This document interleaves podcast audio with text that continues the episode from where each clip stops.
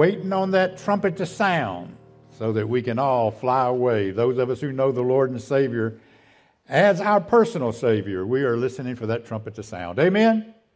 Ah, you can do better than that. Amen? Amen. Amen. That's better. All right, you have your Bibles, turn to the book of Romans, chapter 7. We're on our eighth lesson on spiritual gifts. Today, I want to take a look at the gift of teaching, a gift of teaching.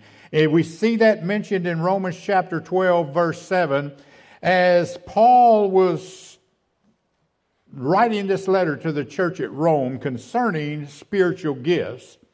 He says this in verse 7 If our gift is ministry, let us wait on our ministry. And then he says, Or he that teacheth on teaching. Now, as we look at this gift of teaching, we have to distinguish between the gift and the office.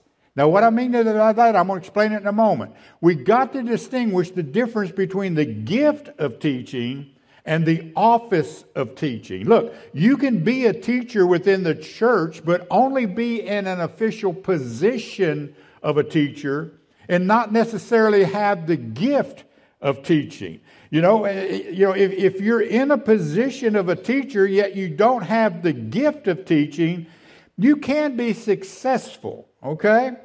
but you really must apply yourself and, and, and make a sacrifice of a lot of times, and many times, you know, it becomes a burden to people rather than a blessing.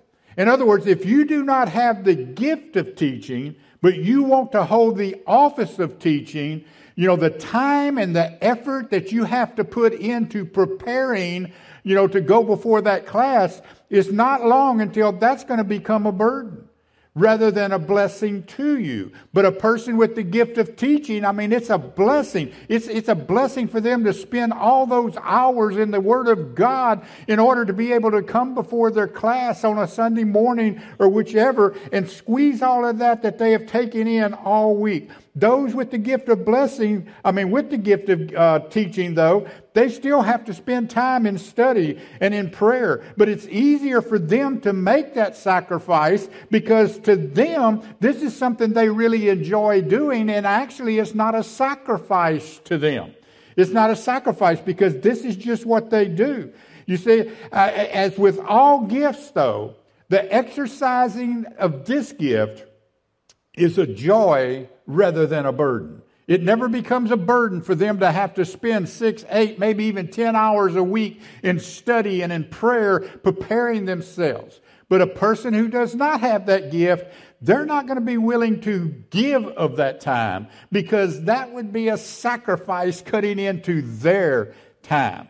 So, one with this gift of teaching has that natural desire. I mean, that natural desires within them to study, and they really enjoy taking what they have learned throughout the week and taking it to their class and just squeezing all that out upon their people. However, not all who have the gift of teaching are recognized as official teachers within the church because this gift can be exercised in many, many different ways within the church, other than just being a teacher in a Sunday school class, or if a you know church has a, you know Sunday night. Uh, what what do we used to call that on Sunday nights? Uh, Training union. There you go. Hardly any churches do training union anymore. But, you know, uh, whether it's Sunday school, training union, or even some other things that we're going to look at this morning. But first of all, we need to understand what is the definition of the gift of teaching. What is that? It is simply passing on truth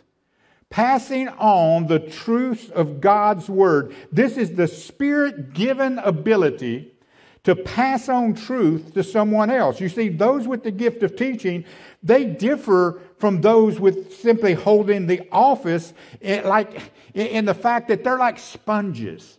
People with the gift of teaching, they're like sponges. They just like soaking in all this Word of God. They not only like soaking in this information, but they love it when their class comes together and they're able to just squeeze all that they have studied all week out on their class, out on their class.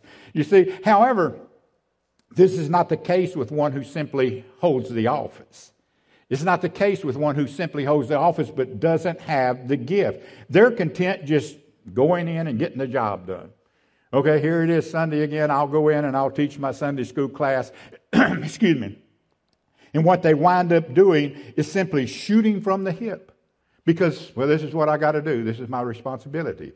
They don't like that time, or they don't like to have to spend time in the Word throughout the week because, again, that's cutting into their day. And that's the difference in someone who simply holds the office and someone who has the gift of teaching. That person with the gift of teaching, they just can't get enough of God's word because that desire to soak up the truth, uh, the, the, the, the truths of God's word and pass those truths on to others, that's just what they live for. You see, and it's, it's good that, you know, those without the gift are willing to help out.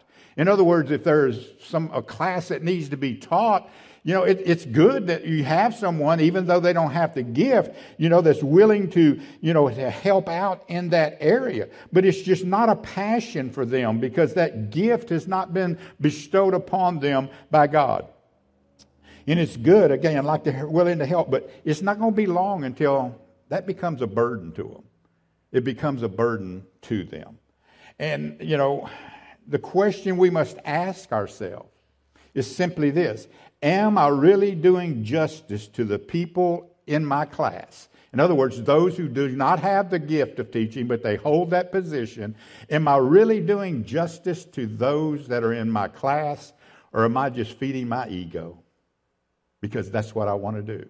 It looks like a nice position, it looks like people are going to look up to you. Look here. As a teacher, our desire, as a teacher, our desire should be to pass on the truths to others so that they can receive it, the truth, and implement that within their life. And that's what a person with the gift of, of, of, teaching looks for. Their goal, their passion is to pass on these truths and, and have it soak in, you know, their, their students and, and hope that the, the, the students will make those truths real within their life. And understand this one with the gift of teaching, though, is easily discouraged. Now, listen to what I'm fixing to have to pay here. I mean, say here, because, you know, some of the teachers paid me $20 to put this into my notes. No, not really. But it's something I want you to understand. Because teachers are easily discouraged. And here's what I mean by that.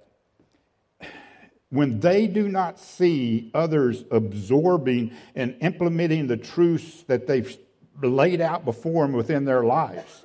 You know, whether it's adults or children alike, rather than listening when the teacher is teaching, rather than paying attention when that teacher is teaching, okay? Uh, you know, they may be talking or they may be, you know, looking at their phone or whatever they're doing. Let me tell you, that is discouraging to a teacher. Look, if that teacher is going to put in the effort to study all week, you need to respect that teacher enough to sit and listen to what they have to say. Do you hear what I'm saying? Do I hear another amen on that? Okay, look at here. Show your teacher respect for the time and the effort they have put in to studying that lesson all week. It's kind of like when a pastor is teaching and people are walking in and out. Just a thought. Just a thought. Look, have respect, okay?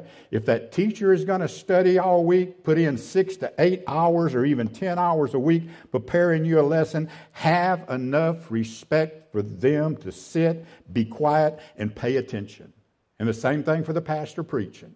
You don't need to be up walking around in and out. Uh oh. you know, is this is this coming out?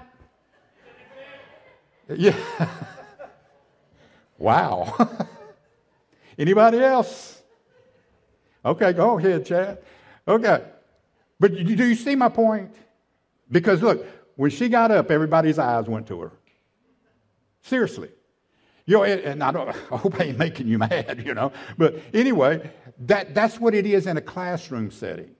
When a teacher is, has spent all these hours a week prepared. And they got people in their class, you know, who are, uh, are, are just talking with others, being on their phone, doing this, doing that, and not paying attention. It's discouraging to them. And it's distracting from the whole class. Amen or on me? Okay. Just, just a thought on all that. Just a thought. We won't pass the offering to see how, offering plate to see how much you really enjoyed that. So we probably wouldn't get nothing in it at this time. Anyway, and not only listen to what they have to say, but why not try to implement what they're teaching you into your life? Do, do you hear me? They are soaking out, I mean, they're, they're squeezing out the truths of God's word that they have studied all week upon you with the hopes that you will take that word in and implement it into your life. Why not try to implement some of that into your life? Look at here. Where prophecy is proclaiming Christ, and expecting people to listen. That's what prophecy is proclaiming the Word of God, and you're expecting people to listen. Teaching, on the other hand, is passing on the truths of God's Word that in hopes that the class or the pupils or the people will implement them into their lives in order that they will grow closer to God.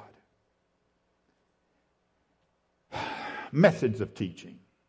Because I said a while ago that, you know, a person with the gift of teaching may not hold an official office within the church. Okay? There's a number of methods. First of all, is one on one discipleship. You may not hold the office of, of, of teaching, but one on one discipleship is another way that this gift can be utilized within the church. In other words, you find a person that, that wants to be discipled, that wants to grow in Christ, and you meet with them on a regular basis to, to, to, to help them, you know, learn the Word of God and squeeze that Word of God out upon them. Those with the gift of teaching, they just love one on one discipleship. Their greatest joy in life is passing on truth to others. And, don't miss this, seeing a change within their life. That is their goal to pass on the truths that they have studied all week and want to see those pupils, those class people, make a change within their life. You know what their greatest disappointment in life is? Pouring themselves into others and not seeing any results. Not seeing any results. You know why a lot of pastors only stay at a church three to five years? One reason, one reason is because, you know, people don't want them there no longer, okay? In fact, the average stay for a pastor in an East Texas Baptist church is three to five years. But another reason is a pastor pours himself into the people for three to five years and they see no change in the lives of those people. Listen, that is discouraging. And let me just throw this in. I don't know how y'all put up with me for 20. You realize I'll be here 20 years in February? You know, either we got a bunch of senile people in here or y'all, y'all like me, one of the two. I don't know which of it is. Okay? But seriously, three to five years is the average stay for a pastor in an East Texas Baptist church. And I have talked to a number of them who are discouraged because the people do not respond. Let me just give you a story on that. One pastor pastors a church here, you know, in our area. This has been a number of years ago. He called me, wanted to have dinner with me and, and, and just talk. You know, he was down, he was discouraged. And I met with him. He said, uh, Brother Gene, he said, I resigned my church Sunday. I said, Man, why? okay, you know, well, what happened? He said, Every Sunday, the people would come out. I'd be standing at the back door. And they'd shake my hand and say, Great message, Pastor. Great message. Every Sunday, it was the same. He said, I poured myself into those people, and I'd never seen a change within their lives. He said, for, So last Sunday morning, I preached a message. I preach the message and the people come out. Great message, Pastor. Great message. You know, Sunday night we come back together. He said, Brother Gene, I preached the exact same message as close to what I preached Sunday morning. He said, The people come out, shook my hand, said, Great message, Pastor. He said, Not a one of them even realized it was the same message I preached that morning. Hmm. Do you think he was discouraged? He had been kind of feeling that, you know, these people aren't responsive, these people aren't listening. And that proved it. He called them all back in before they got in their cars, and he resigned on the spot. Listen, a person with the gift of teaching, don't miss this, they're easily discouraged. Their greatest joy in life is passing out the truths that they've studied all week and seeing a change in the lives of their people as a result of their efforts. Another thing is, now this is going to, we'll talk about this one, is coming alongside young parents. Now, I don't know if you've noticed it or not, but young parents have all the answers. All, you know, young parents have all the answers nowadays. You know, Proverbs 22 6, uh, you know, teaches parents the responsibility of training their children. You know, as the writer says, train up a child in the way that he should go. And when he is old, he'll not depart from it. Also in chapter 22, verse 15, it says that foolishness is bound in the heart of a child, but the rod of correction will what? Drive it far from him. In other words, bust that tail. That's East Texas translation bust the tail. Can I tell you something young parents don't like doing nowadays? Disciplining their children. They don't want to hurt their little baby's feelings by disciplining them. Oh, they may give them time out. time out, yeah. But the Bible says bust the tail. Bust the tail. Now, here, here's what I mean by all that. These verses and more show us that training sometimes involves correction and sometimes involves things we don't necessarily like doing. We as parents will not always do everything correct, but we must do what the scripture teaches. Okay? Now, what does this have to do with the gift of teaching? Many parents do not understand scripture enough to raise their children according to biblical standards. Those with the gift of teaching can exercise this gift in that area also. They are able to teach young parents to raise their children in biblical standards, in a biblical way. The problem here is that many parents don't want somebody else telling them what to do with my kid.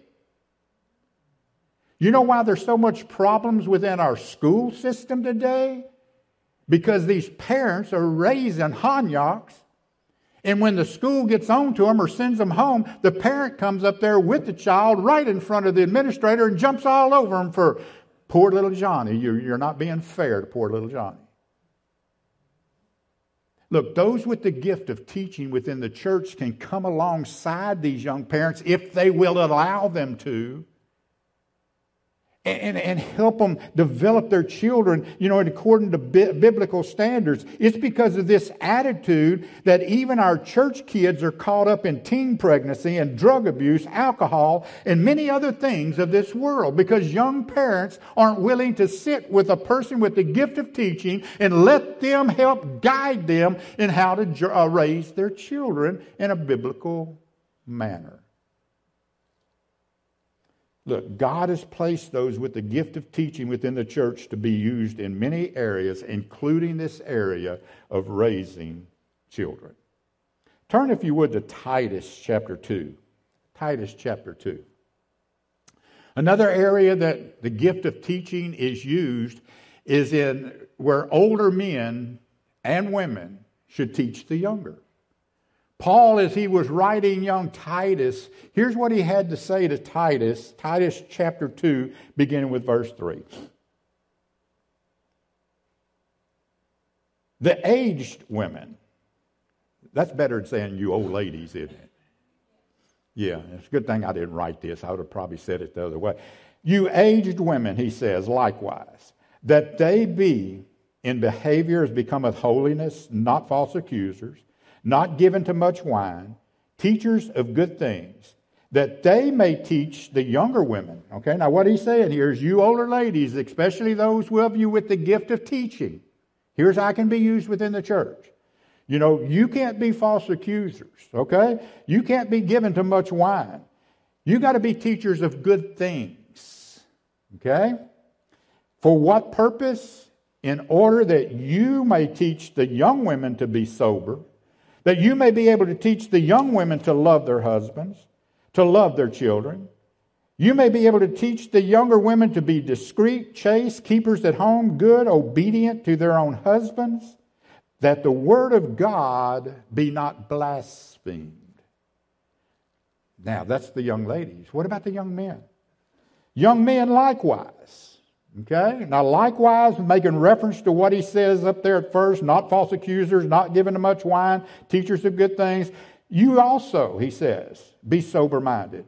In all things, showing thyself a pattern of good works. In doctrine, showing uncorruptness, gravity, sincerity, sound speech that cannot be condemned, that he that is of the contrary part may be ashamed, having no evil thing to say of you. This is some great advice here from an older Paul to a younger Titus that the church has gotten totally away from. Do you see in our churches today the older men teaching the young men? Do you see in our churches today the older women teaching the younger women? That concept is gone, folks. And you want to know why the church is in the shape it's in today? Because that concept has been thrown out. You want to know why our families are in the shape they are in today? Because that concept has been thrown out. You want to know why our country's in the shape it's in today? Because this concept has been thrown out of the church. All because nobody's going to tell me what to do. Nobody's going to tell me what to do. Look at the things that could be learned if a prideful person would simply lay pride aside and learn from one who has been there. For the women, you know, how to be sober. Now, this simply means how to be a woman of a sound mind, how to love your husband, how to love your children, how to be discreet. This simply means a woman having self control, how to be chaste, in other words, pure from every fault, how to keep your home, you know, how to cook. You know what? These younger women know nothing about cooking, do they? If you, if you know of a young lady who don't know anything about cooking, send them to my wife. Don't want to take nothing, don't want to offend no one in here, but she's the best cook in this room.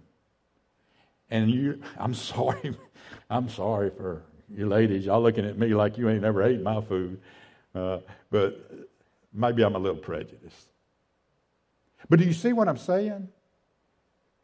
The aged women, not the older. I said older a while ago, didn't I? The aged women could teach the younger women. All of these things that he mentions here. Ooh, that last one I should. Anybody got any white white out? I'll white out that last one. How to be submissive to your husband. Amen. You, can say that because Glenda's in the nursery. Boy, he's bold when she ain't around, isn't he? what about for the men? What about for the men? What can the older men teach the younger men? How to be good hard workers and provide for your family. How to be sincere uh, and a man of your word. How to set a godly example for your family to follow. And how to love your wife as Christ has loved the church. Again, you look at these things that I've got mentioned here how to be good hard workers and provide for your family. Can I suggest to you today that there are very few young men who are hard workers today? Most of them want to live off the government. Most of them want somebody else to, to pay their bills, to pay their way. Most don't want a job. Most are like a cousin that I have who, when he was younger, he would look for a job and pray he didn't get one. Trust me, he must have had a good prayer life. Because I can't remember him working a day in his life.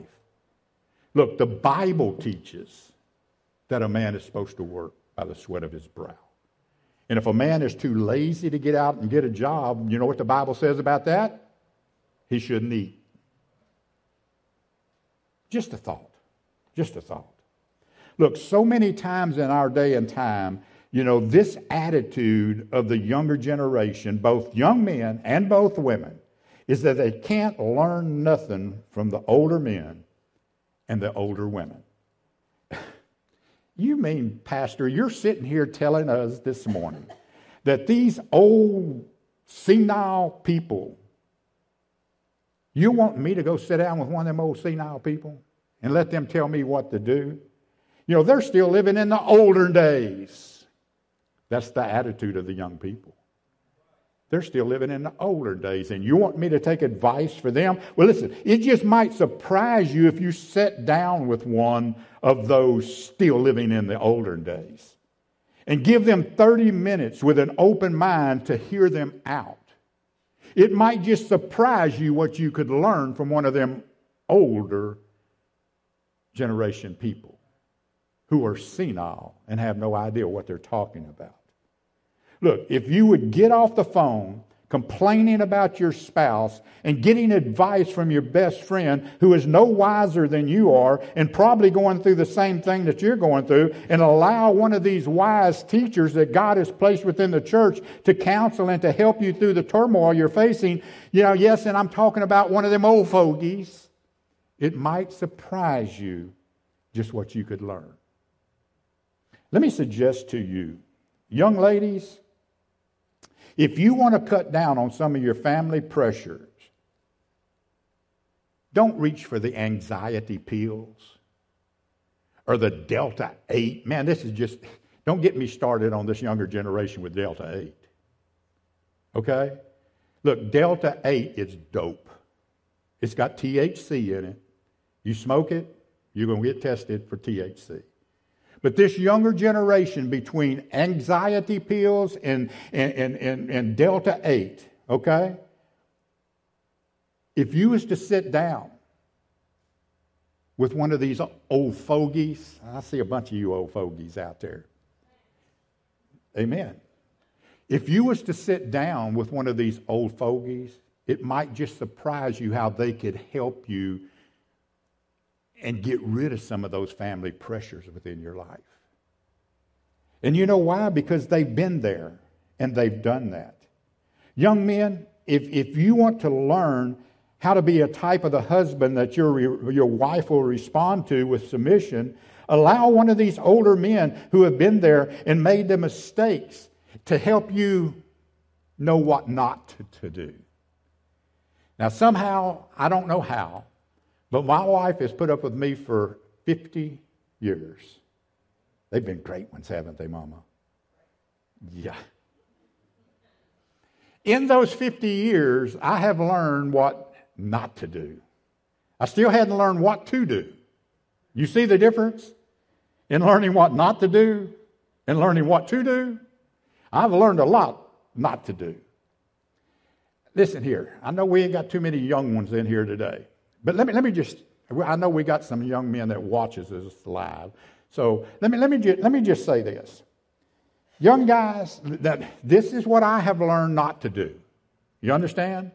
I still hadn't got it down on what to do. Y'all do understand what I'm saying there. But let me tell you, younger guys, what not to do. Been there, done that. You come home one day from work, and when you come in, there's candles lit in the kitchen. Candles all around the kitchen. You walk down the hallway to your bedroom, and there's candles in the hallway. You get in your bedroom, and there's candles lit in your bedroom. You go to your bathroom. What's in the bathroom? Candles lit in the bathroom. Guys, listen to me. Don't look at your wife and say, Didn't you pay the light bill? Listen to me. Candles have nothing to do with the light bill. Do you understand what I'm saying? The lit candles have nothing to do with the light bill. If you need more elaboration on that, get with me after the service and I will explain it to you in detail. That's something to not do. Okay? Get with one of these old fogies, and I'm sure it will give you, do you both good. Now, what is the responsibility of teachers? The responsibility. First of all, is to study to show yourself approved. Study the Word of God. You know, Paul told a young Timothy, okay? He said, Study to show yourself approved unto God, a workman that needeth not be ashamed, rightly dividing the Word of God. Now, I love that term there in the King James rightly dividing the Word of God. When Paul says here, rightly dividing the Word of truth, the word dividing has the idea of slicing the Word of God like you would a slice of bread.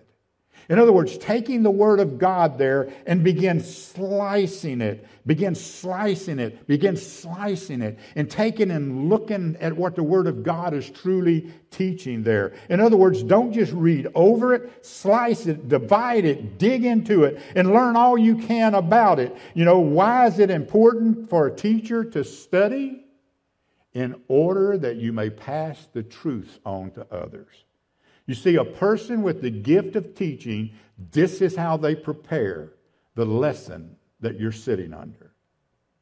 Is throughout the week, they take and they slice the Word of God and they look at it, they dig into it, they pray over it, rightly dividing the Word of God in order that they can take, soak it in, and squeeze it out on you on that one hour 45 minutes, whatever that class might be.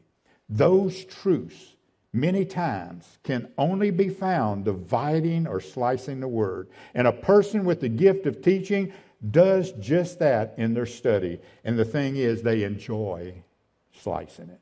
Another responsibilities of teachers is to be an example. In James, James had this to say, My brethren, be not many masters now, what he's talking about there, be, don't, don't desire to be a teacher. Don't de- desire to be one who is teaching others, that you shall receive a greater condemnation. Now, don't miss this. Those with the gift of teaching understand they have others watching them, and they will do what they do. In other words, you're being an example to your class. So the example you're setting had better be a good example because you got people following you. And if you got people following you and you're setting a bad example, God says in this passage here, you're going to be held accountable for that. You're going to be accountable to that. And if that example that you're setting before your students is one that's not obeying the Word of God, they will answer to God for their actions, and you're going to answer to God too. They must understand they are an example to those that are under them. And this is the difference between one who simply holds the office of teacher is that they don't realize the responsibility that comes with teaching. But one with the gift of teaching understands they have a responsibility. Let me just close with this. There are more people that have this gift than what you think. There are some of you that are sitting right in here this morning who you're not involved in teaching a class, but you have this gift and you may not even know it. You're one of those old fogies, someone I could sit with. Okay? You've been there, done that. You've learned what to do, you've learned what not to do. And if someone were to be willing to sit under you, you could really teach them some things. You see, teachers are going to be held more responsible, and they need to understand that. One reason, you know, that many people don't employ that gift God has given them is because, again, they understand that there's so many out there that have the attitude is they don't want somebody telling them what to do. Look, if you don't have the gift of teaching, allow those with the gift to help teach you. And if you hold the office of teacher, but you know you don't have that gift, and it's become a burden to you, why not resign and let someone with the gift, with the gift of teaching, take over? Take over. Come alongside. Look, God has designed it this way, and it's up to us to live by His design. Maybe the reason you're not able to grow as a Christian is because you're not willing to learn. You're not willing to sit under someone with the gift of teaching and learn what they have, they have learned all week by slicing the Word of God and looking deep into it. You know, so maybe you're here today and you do have the gift of teaching, but you're not involved. Hey, get with this pastor and we'll see how we can't get you tied in, okay? And begin using that gift. If you're here today and you say, Well, I, I, don't know nothing about spiritual gifts, I don't know what you're even talking about a spiritual gift. You know why? Probably because you've never been saved. You see, once we receive that initial free gift of salvation, God will then give you a special gift or gifts to be used right here in this church. Right here in this church. But you can't receive that gift until you receive the gift of eternal life. So if you're here today and you've never accepted Jesus as your personal Savior, we want to give you an opportunity this morning. If you're here today and you've never asked Jesus to forgive you of your sins, come into your heart, save your soul. We're going to have a song of invitation. And we want to ask that you come. If you're here today and you know you've got a spiritual gift that you're not exercising within Fairview Baptist Church, why not commit that to God this morning and begin letting Him use you the way He desires to use you and in the way He has gifted you? Let's pray.